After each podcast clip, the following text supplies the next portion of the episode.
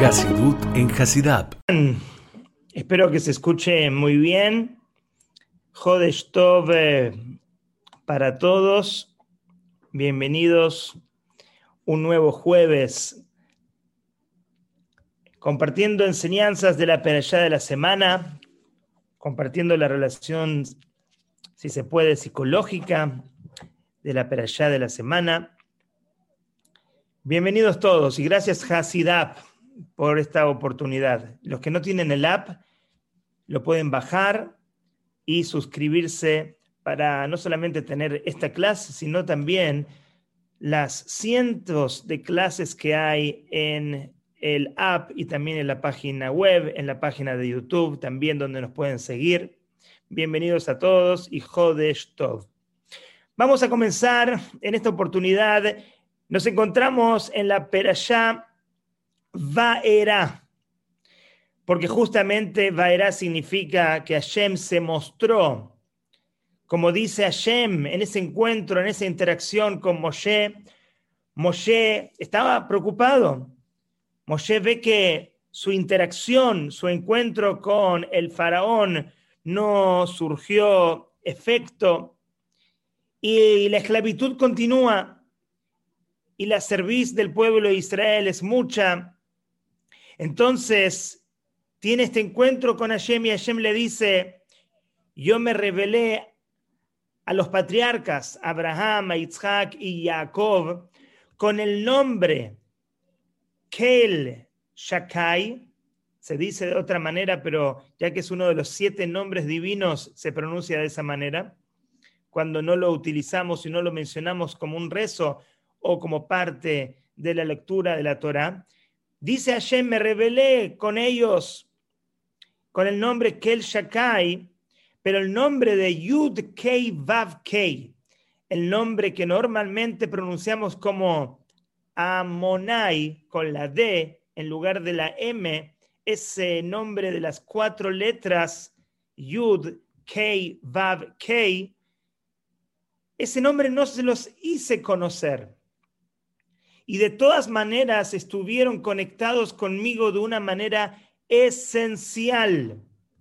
Entonces, ¿qué es lo que está diciéndole Hashem a Moshe?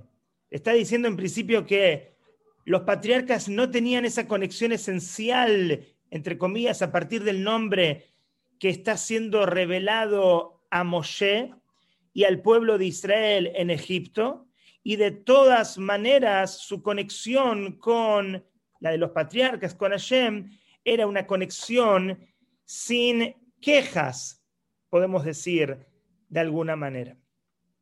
Entonces, hay que entender cuál es la diferencia entre los nombres. ¿Cuál es la diferencia entre el nombre que fue revelado a los patriarcas, el nombre que es revelado a Moshe y al pueblo de Israel, particularmente en el momento de la esclavitud de Egipto. Por eso en el día de hoy vamos a hablar de los nombres. Sabemos que Hashem tiene nombres y sabemos que en general los nombres que se mencionan en la Torah en forma explícita son los siete nombres de Hashem.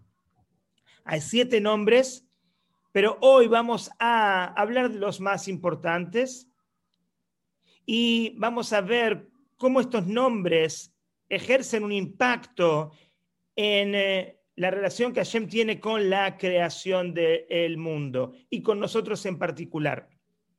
Pero en principio, hablemos de la función del nombre. Cuando hablamos del nombre para nosotros, hablemos desde los planos aquí, terrenales, el nombre para nosotros, para nosotros mismos, ¿qué significa un nombre? ¿Para ¿Cuál es la función de un nombre? Por ejemplo, yo me llamo Gabriel y cada uno de ustedes tiene un nombre, pero ¿cuál es la función del nombre? Normalmente el nombre expresa una idea de conexión con los demás y el nombre expresa una idea de conexión pero el nombre es algo externo a la persona. El nombre no es la esencia de la persona. Cuando hablamos del nombre, por ejemplo, yo estoy llegando a mi casa y preguntan detrás de la puerta cuando yo toco el timbre, ¿quién es? Y yo cómo respondo. Yo respondo, no soy, no respondo, hola, soy Gabriel. Respondo, soy yo. ¿Por qué, soy, ¿Por qué respondo, soy yo? Porque yo sé que la persona que está adentro tiene una conexión conmigo muy, pero muy especial, una conexión esencial de cercanía y a partir de esa cercanía, esa persona no necesita mi nombre. Con el soy yo alcanza y sobra. Pero cuando hay una persona que no me conoce, yo voy a hacer un trámite gubernamental, voy a hacer la cédula de identidad. Y preguntan, señor Gabriel, y yo digo, soy yo, soy yo, porque ahí necesitamos una interacción se está haciendo un trámite y las personas, los nexos, la persona que necesita identificarme no me conoce. Entonces pregunta, señor Gabriel, y ahí yo digo, gritando, porque hay quizás 100 personas en la sala, digo, soy yo, soy yo, y me acerco para poder hacer el trámite. Entonces, ¿qué vemos con esto? El nombre sirve, es como un nexo cuando hay de alguna manera una distancia entre los dos conceptos que se quieren conectar. Por otro lado, también la idea del nombre es expresar algo más interno, algo más profundo. Tiene el nombre la parte, la dimensión y lo que representa es una dimensión de exterioridad y por otro lado representa una dimensión más profunda por ejemplo, si yo estoy hablando con un amigo y estamos hablando de un tercero y él me dice eh, o me menciona a fulanito de tal, me, menciona a, Moisés, ¿ok? A Moisés Schuster me menciona, por ejemplo. Entonces, al, no, al mencionar a Moisés, yo voy a recordar no solamente a Moisés por su nombre, yo reconozco y recuerdo todo lo que yo experimento emocionalmente a partir de Moisés. O sea, recuerdo quién es él más allá de su nombre. Recuerdo su personalidad, recuerdo sus valores, sus características, sus talentos. No es solamente un nombre, porque hay muchos Moisés en el mundo. Pero cuando me hablan de ese Moisés específico, no solamente estoy recordando un nombre, sino que también lo que estoy recordando es una personalidad. Entonces, tenemos por un lado que el nombre es algo externo. Yo, por ejemplo, para mí mismo no necesito mi nombre. Yo, el nombre mío no, no, no, no, no está relacionado con mi, con mi esencia en principio. Yo el nombre no lo necesito para mí. Quizás los otros lo necesitan para ellos, mi nombre pero yo mismo para mí no lo necesito. Pero por otro lado, el nombre sí expresa la personalidad inherente, natural, más profunda que la persona tiene. Entonces, el nombre no es la esencia de la persona, pero sí puede proyectar la esencia de la persona. ¿Ok? No es la esencia, pero sí puede proyectar la esencia de la persona.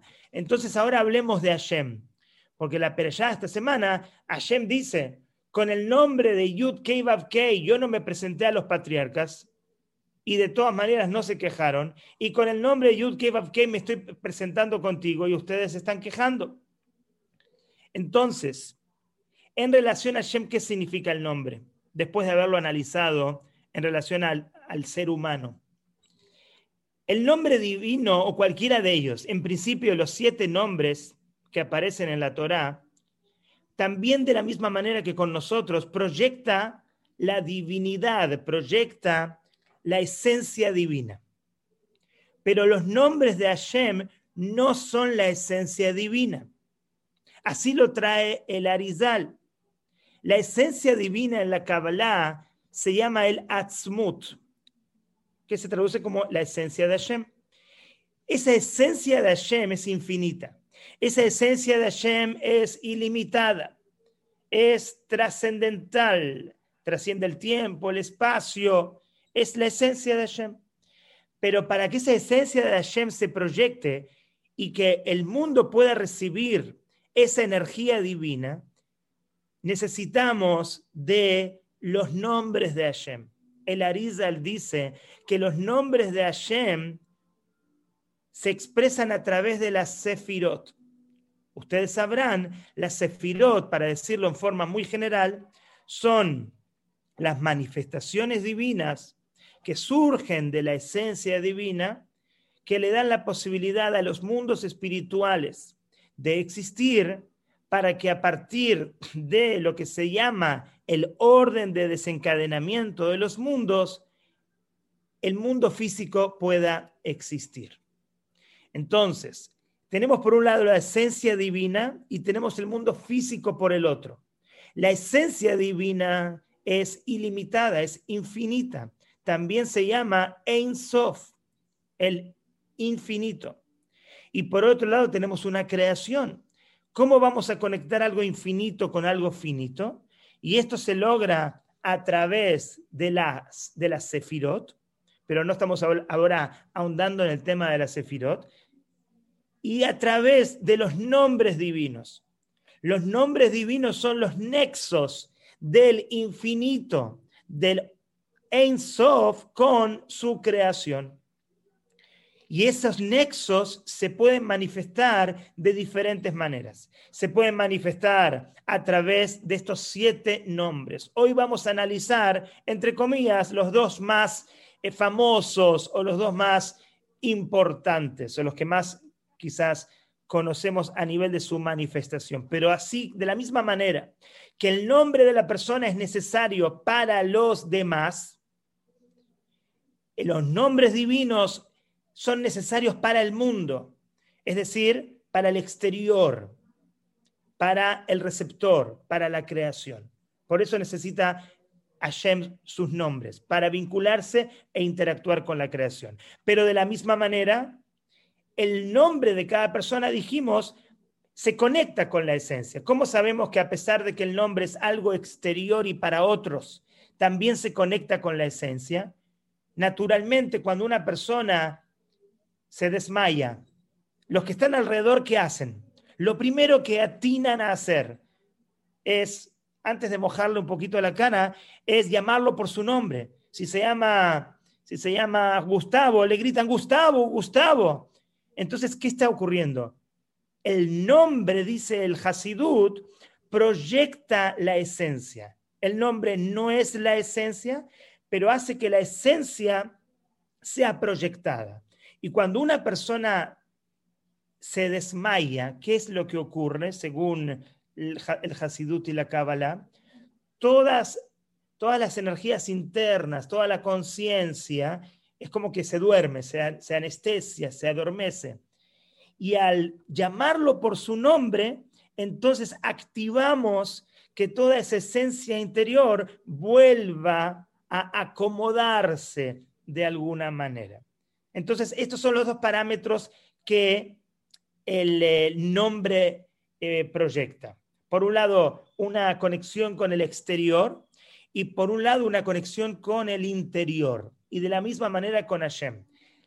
Los nombres divinos proyectan, como dice Larizal, el Atzmut, la esencia divina, pero por otro lado, los nombres divinos son la parte exterior y la verdadera función de ellos es para los receptores, es decir, para, para nosotros.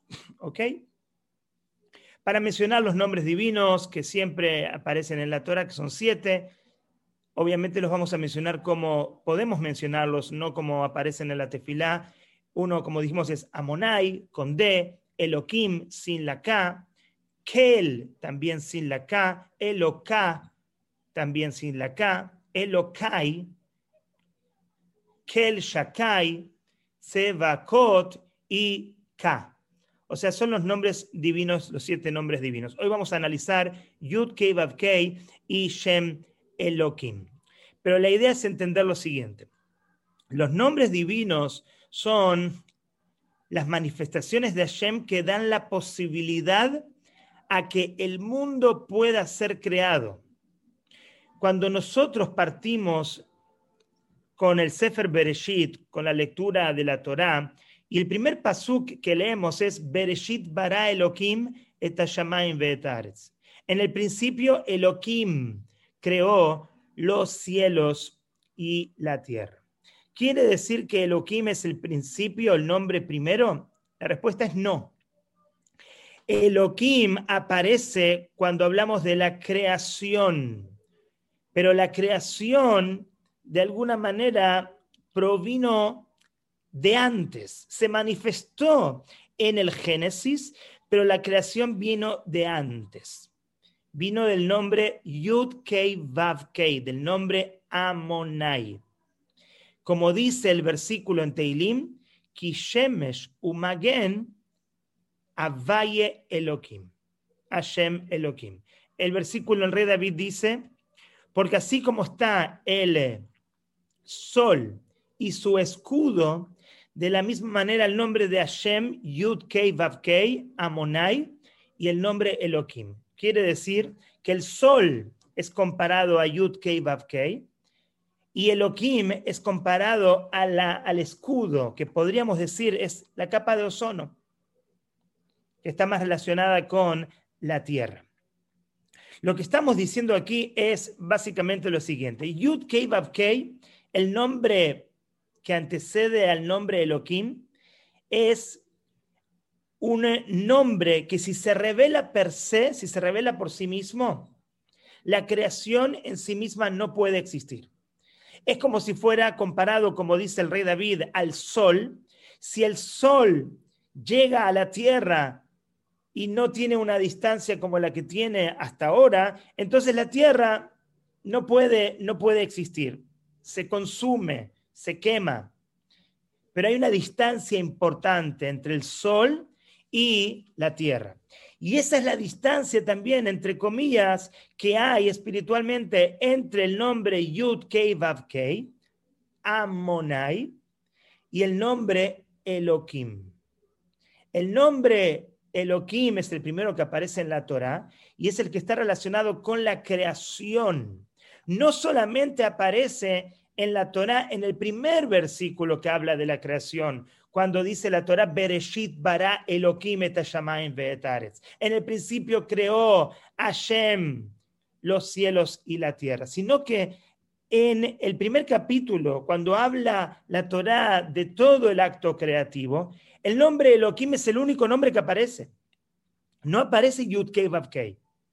¿Y cuántas veces aparece? Aparece 32 veces. Porque el nombre Elohim es el que está directamente relacionado con el mundo físico, con la creación del mundo. Es el, nombre que vitaliza la creación, es la energía del mundo pero el nombre Yud Kei Vav Kei, Amonai, es un, nombre que está por encima del mundo. Si hablamos del mundo como mencionando las coordenadas de tiempo y espacio, entonces hablamos que Yud Kei Kei, y esto lo dice la Laja, lo dice la ley judía explícitamente, Yud Kei Kei significa Haya o Ve fue, es y será.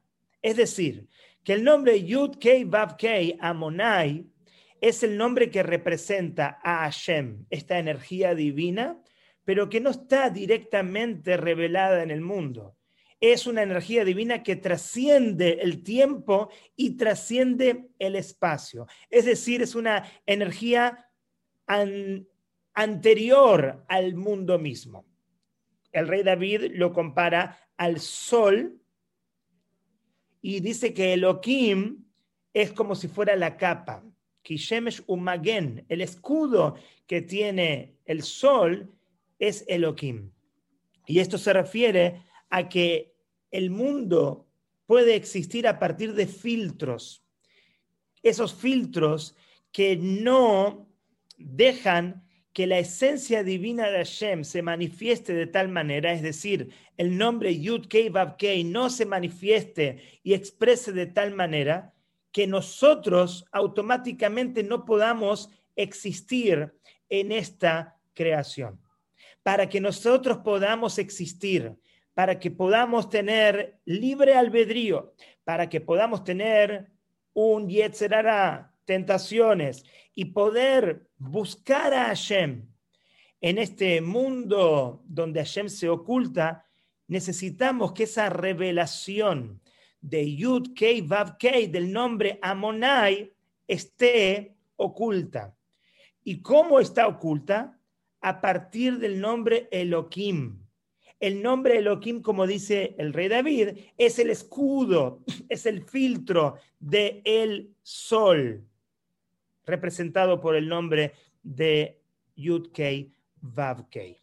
Entonces, esa energía divina de Hashem, que surge de la esencia divina, va bajando a partir de filtros, a partir de sefirot, a partir de los nombres divinos en este caso Yud Kei, antecesor de la creación, y luego Elohim en la creación. Por eso, como dijimos antes, el nombre Elohim aparece 32 veces en el relato de la creación, en el Génesis, en Bereshit. Y la pregunta es, ¿por qué? ¿Por qué 32 veces? El número 32 es un número muy, pero muy reconocido para aquellos que estudian gematria, que gematria es el valor numérico de cada palabra. El número 32 es equivalente a la palabra lev, que es 32 también y que significa corazón. Lamed 30 y Bet 2. La pregunta es, ¿qué tiene que ver la idea del corazón con el nombre Elohim? Y justamente Elohim, ¿qué es? Elohim es la energía divina que se esconde en la creación y que de alguna manera late como el corazón. El corazón tiene esa capacidad de, de latir y de darle vida a todo el cuerpo. Y de la misma manera el nombre Elohim, que está 32 veces en el relato de la creación en Bereshit, porque esto nos quiere decir que el nombre Elohim es lo que hace latir, es lo que le da vitalidad, es lo que le da energía al mundo físico. De esto aprendemos algo muy interesante. El mundo físico per se no existe.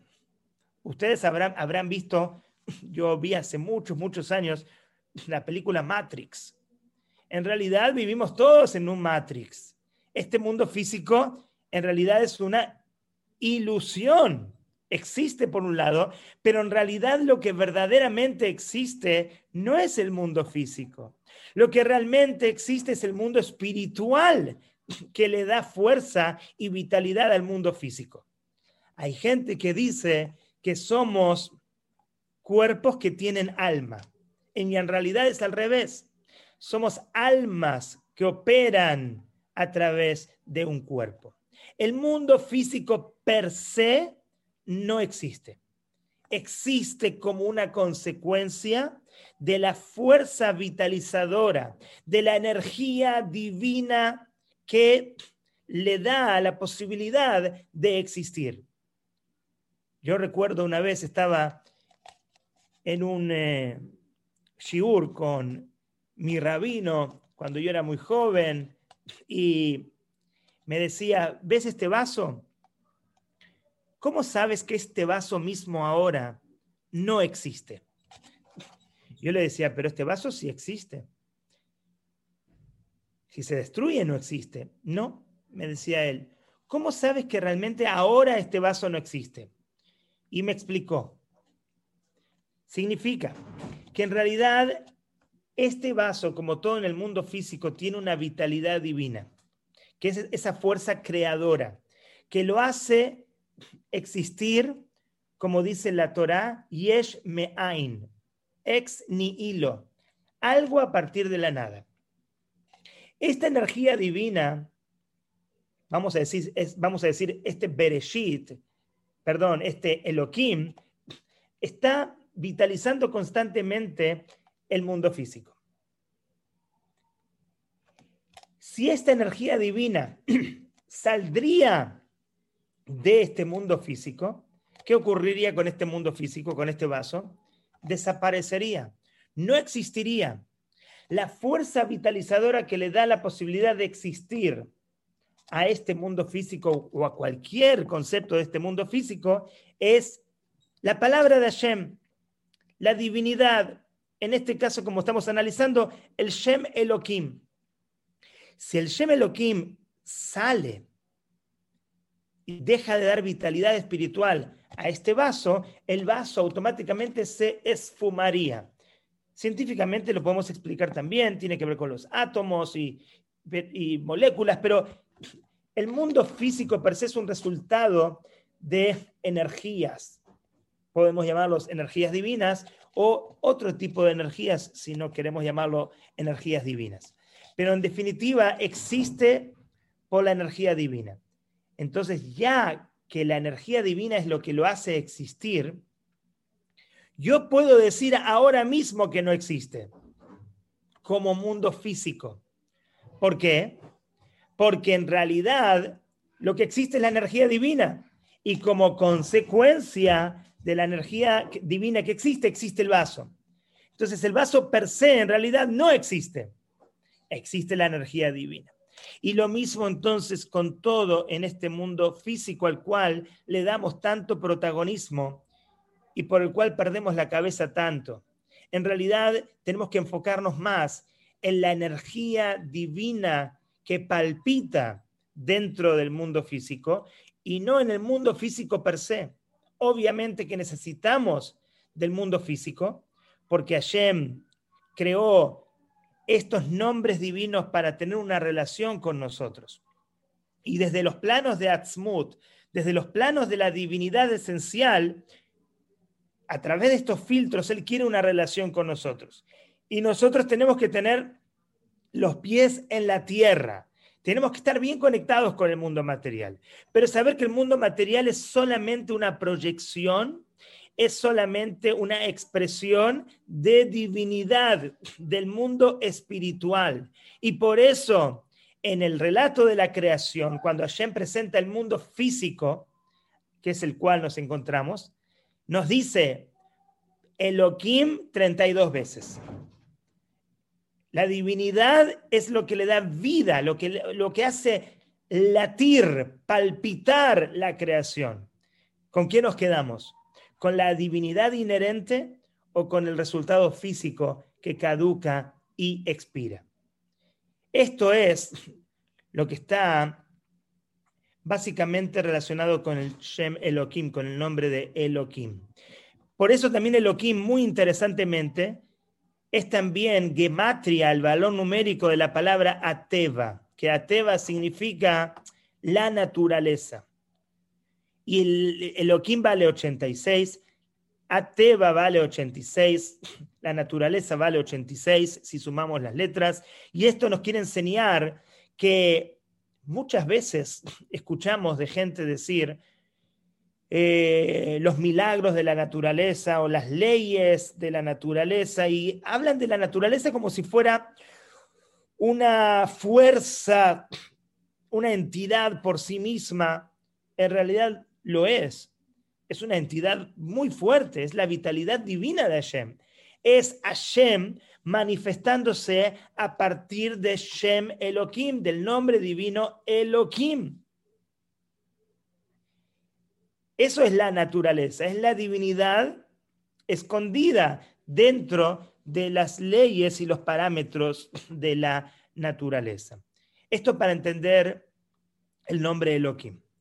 Por otro lado, tenemos el nombre Yud Kei Vav Kei, el nombre de las cuatro letras. Este nombre que dijimos que es un nombre que supera el tiempo y el espacio.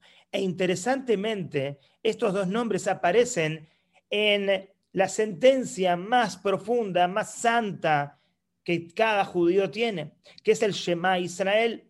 Cuando nosotros decimos Shema Israel, ¿qué decimos? Decimos Shema Israel, Hashem Elokeinu, Hashem es nuestro Dios, pero en este caso, en principio, utilizamos Elohim, nuestro Elohim, y después decimos Hashem Ejad. Y el segundo, Hashem, es Yud Kei Bab Kei. Primero hablamos de que Hashem es Elohim y después decimos Hashem sin Elohim es Ejad, es uno. ¿Y cuál es la meditación? ¿Cuál es la enseñanza que es muy profunda, que es interesante incorporar cuando uno va a decir el Shema Israel? Primero uno tiene que saber que esto es lo que uno tiene que internalizar. Las energías divinas desde lo más profundo de la divinidad llegan a través de estos filtros aquí abajo. Pero nuestra misión cuál es?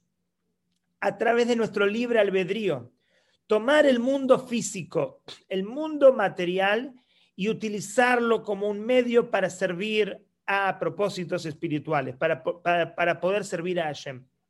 Entonces lo que tenemos que hacer básicamente con esa energía que bajó de la esencia divina hasta estos mundos, hasta este mundo físico, es elevar nuevamente esa energía divina y llevarla de vuelta a los planos espirituales.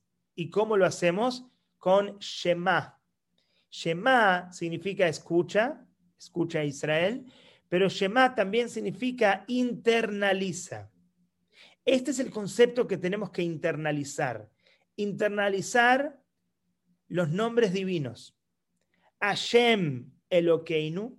Hashem es nuestro Elohim y cuando hablamos de Elohim hablamos de la naturaleza, hablamos del mundo físico y cuando hablamos de que Hashem es nuestro Dios en nuestro mundo físico, quiere decir que en nuestro mundo físico Hashem debe ser la prioridad. Podemos pensar que Hashem debe ser la prioridad en el mundo espiritual. Hashem debe ser la prioridad en la sinagoga. Hashem debe ser la prioridad en cuando estudio Torah en la yeshiva. No. Hashem Elokeinu. Hashem tiene que ser nuestro Dios en nuestro mundo físico. Elohim representa la creación. Elohim representa tu cuerpo. Como dicen nuestros sabios, ¿qué significa Elokeinu? Koiheinu Behayuiseinu nuestra fuerza y nuestra vitalidad. Que Hashem sea parte de nuestra sangre, que Hashem sea parte de nuestro mundo físico, no solamente dejarlo en los planos aparentemente espirituales. Cuando hacemos de Hashem vitalidad espiritual en nuestro negocio, en con nuestro cuerpo, cómo comemos, cómo nos ejercitamos, cómo cuidamos nuestra salud, Luego pasamos al próximo nivel. Desde la tierra, desde lo físico, desde lo material, podemos acceder al nivel de Hashem Echad. Hashem es uno. El nombre de Hashem, próximo al nombre de Elohim, es el, nombre de Yud Kei Vav. Es decir, ascendemos y entendemos que todo es divinidad y nos tenemos que conectar con esa divinidad a un nivel superior que es el nivel de Yud Kei Vav. Y en ese nivel fue en el nivel que Hashem le respondió a Moshe. Yo a los patriarcas no les mostré el nombre de Yud Kei Vav. A ustedes sí se los voy a mostrar. Pero en realidad, Hashem, ¿qué le está diciendo a Moshe? Para poder salir del galut, para poder salir de las condiciones físicas, para poder salir de ese exilio, para poder salir de esa esclavitud, para poder salir de ese Egipto en el cual ustedes se encuentran y todas las limitaciones, tienen que conectarse con Yud Kei Kei. Tienen que conectarse con un nombre que no está relacionado y condicionado solamente a la naturaleza. Porque Elohim tiene enseñanzas muy importantes, pero Elohim sigue estando de alguna manera limitado por la naturaleza, por el mundo físico. Elohim es parte de la creación.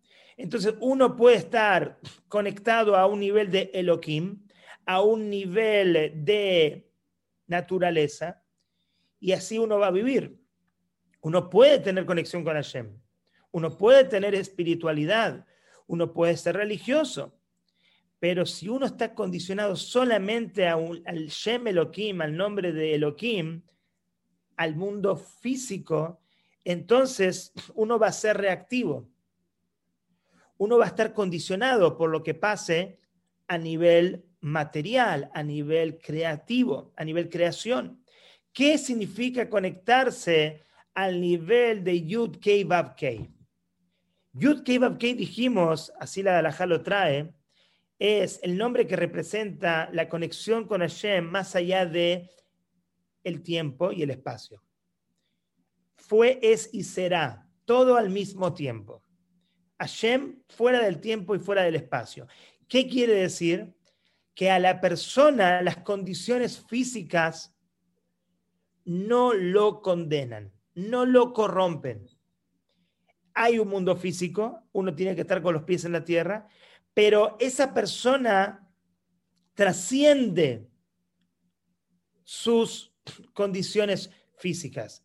Puede ser que haya una situación difícil, puede ser que haya una situación limitante, pero la persona activa una perspectiva completamente diferente que no lo condiciona. Puede ser que a otras 10 personas en la misma situación, esa situación lo afecte o lo condicione y la persona se identifique con esa negatividad que, que llega y se transforma en víctima de las circunstancias, pero esta persona no.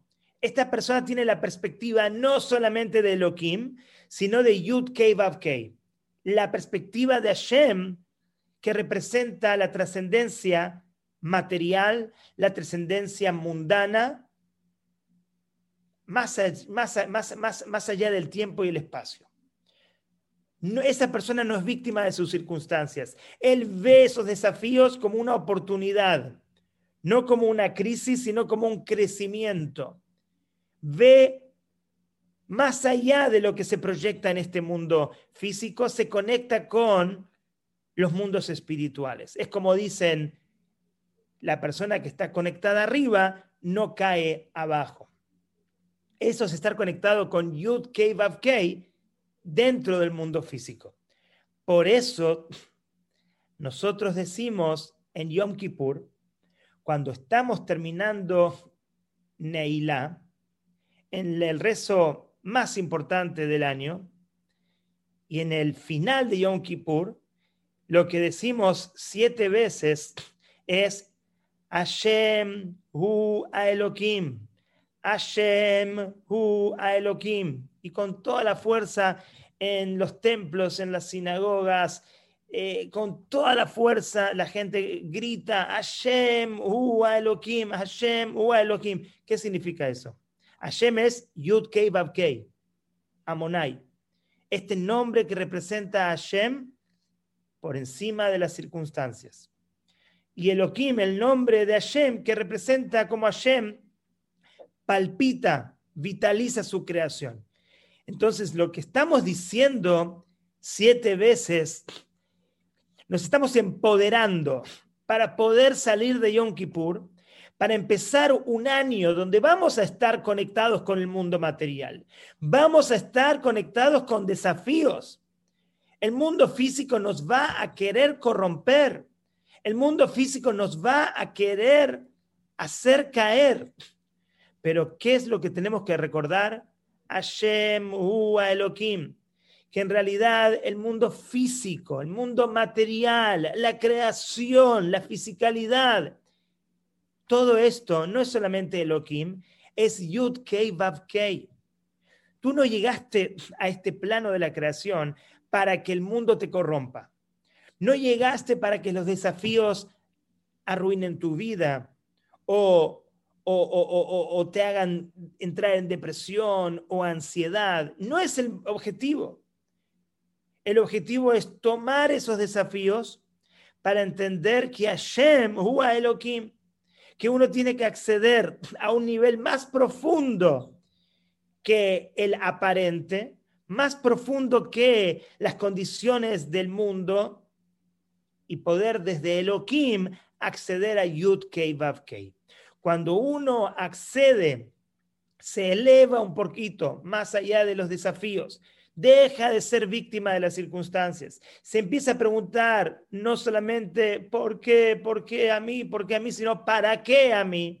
Eso es trascender del Shem Elohim de el nombre de la creación, de las circunstancias, de la mundaneidad, de lo, de lo físico y, y acceder a un plano superior. Ese plano que uno como que lo mira desde arriba y entiende el proyecto, entiende el objetivo, entiende por qué a uno a veces le pasan cosas que aparentemente son negativas, pero uno termina aprendiendo lecciones tan pero tan profundas y al final tenemos hasta la capacidad de agradecer por las cosas aparentemente negativas que nos han ocurrido. Es verdad, en el momento que llegan es muy difícil, en el momento que llegan son shocks muy fuertes, pero pasa el tiempo y con un cambio de perspectiva podemos ver las cosas desde otro nivel y entender de que todo es para bien. Para lograr esto, tenemos que conectarnos con que Hashem u acceder al nivel de Yud Kei Kei. Y en este principio de la Perashá, Hashem le está diciendo al pueblo, le está diciendo a Moshe, la manera de superar estos desafíos es estar por encima de ellos. Y para lograr estar por encima del mundo, entre comillas, y de lo que pasa en el mundo, tenemos que estar no solamente conectados con Elohim, sino en el nivel de Yud Kei Vav Kei. Me gustaría recibir de ustedes comentarios, preguntarles si se entendió bien, si fue demasiado eh, elevado o no, eh, qué tal la experiencia eh, con este, con este Shure.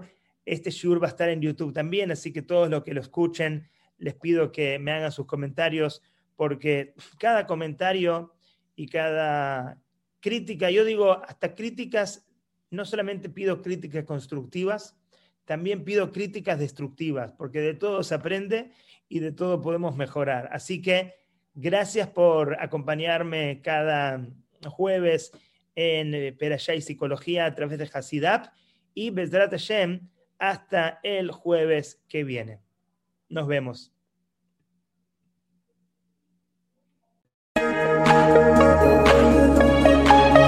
Hasidut en Hasidap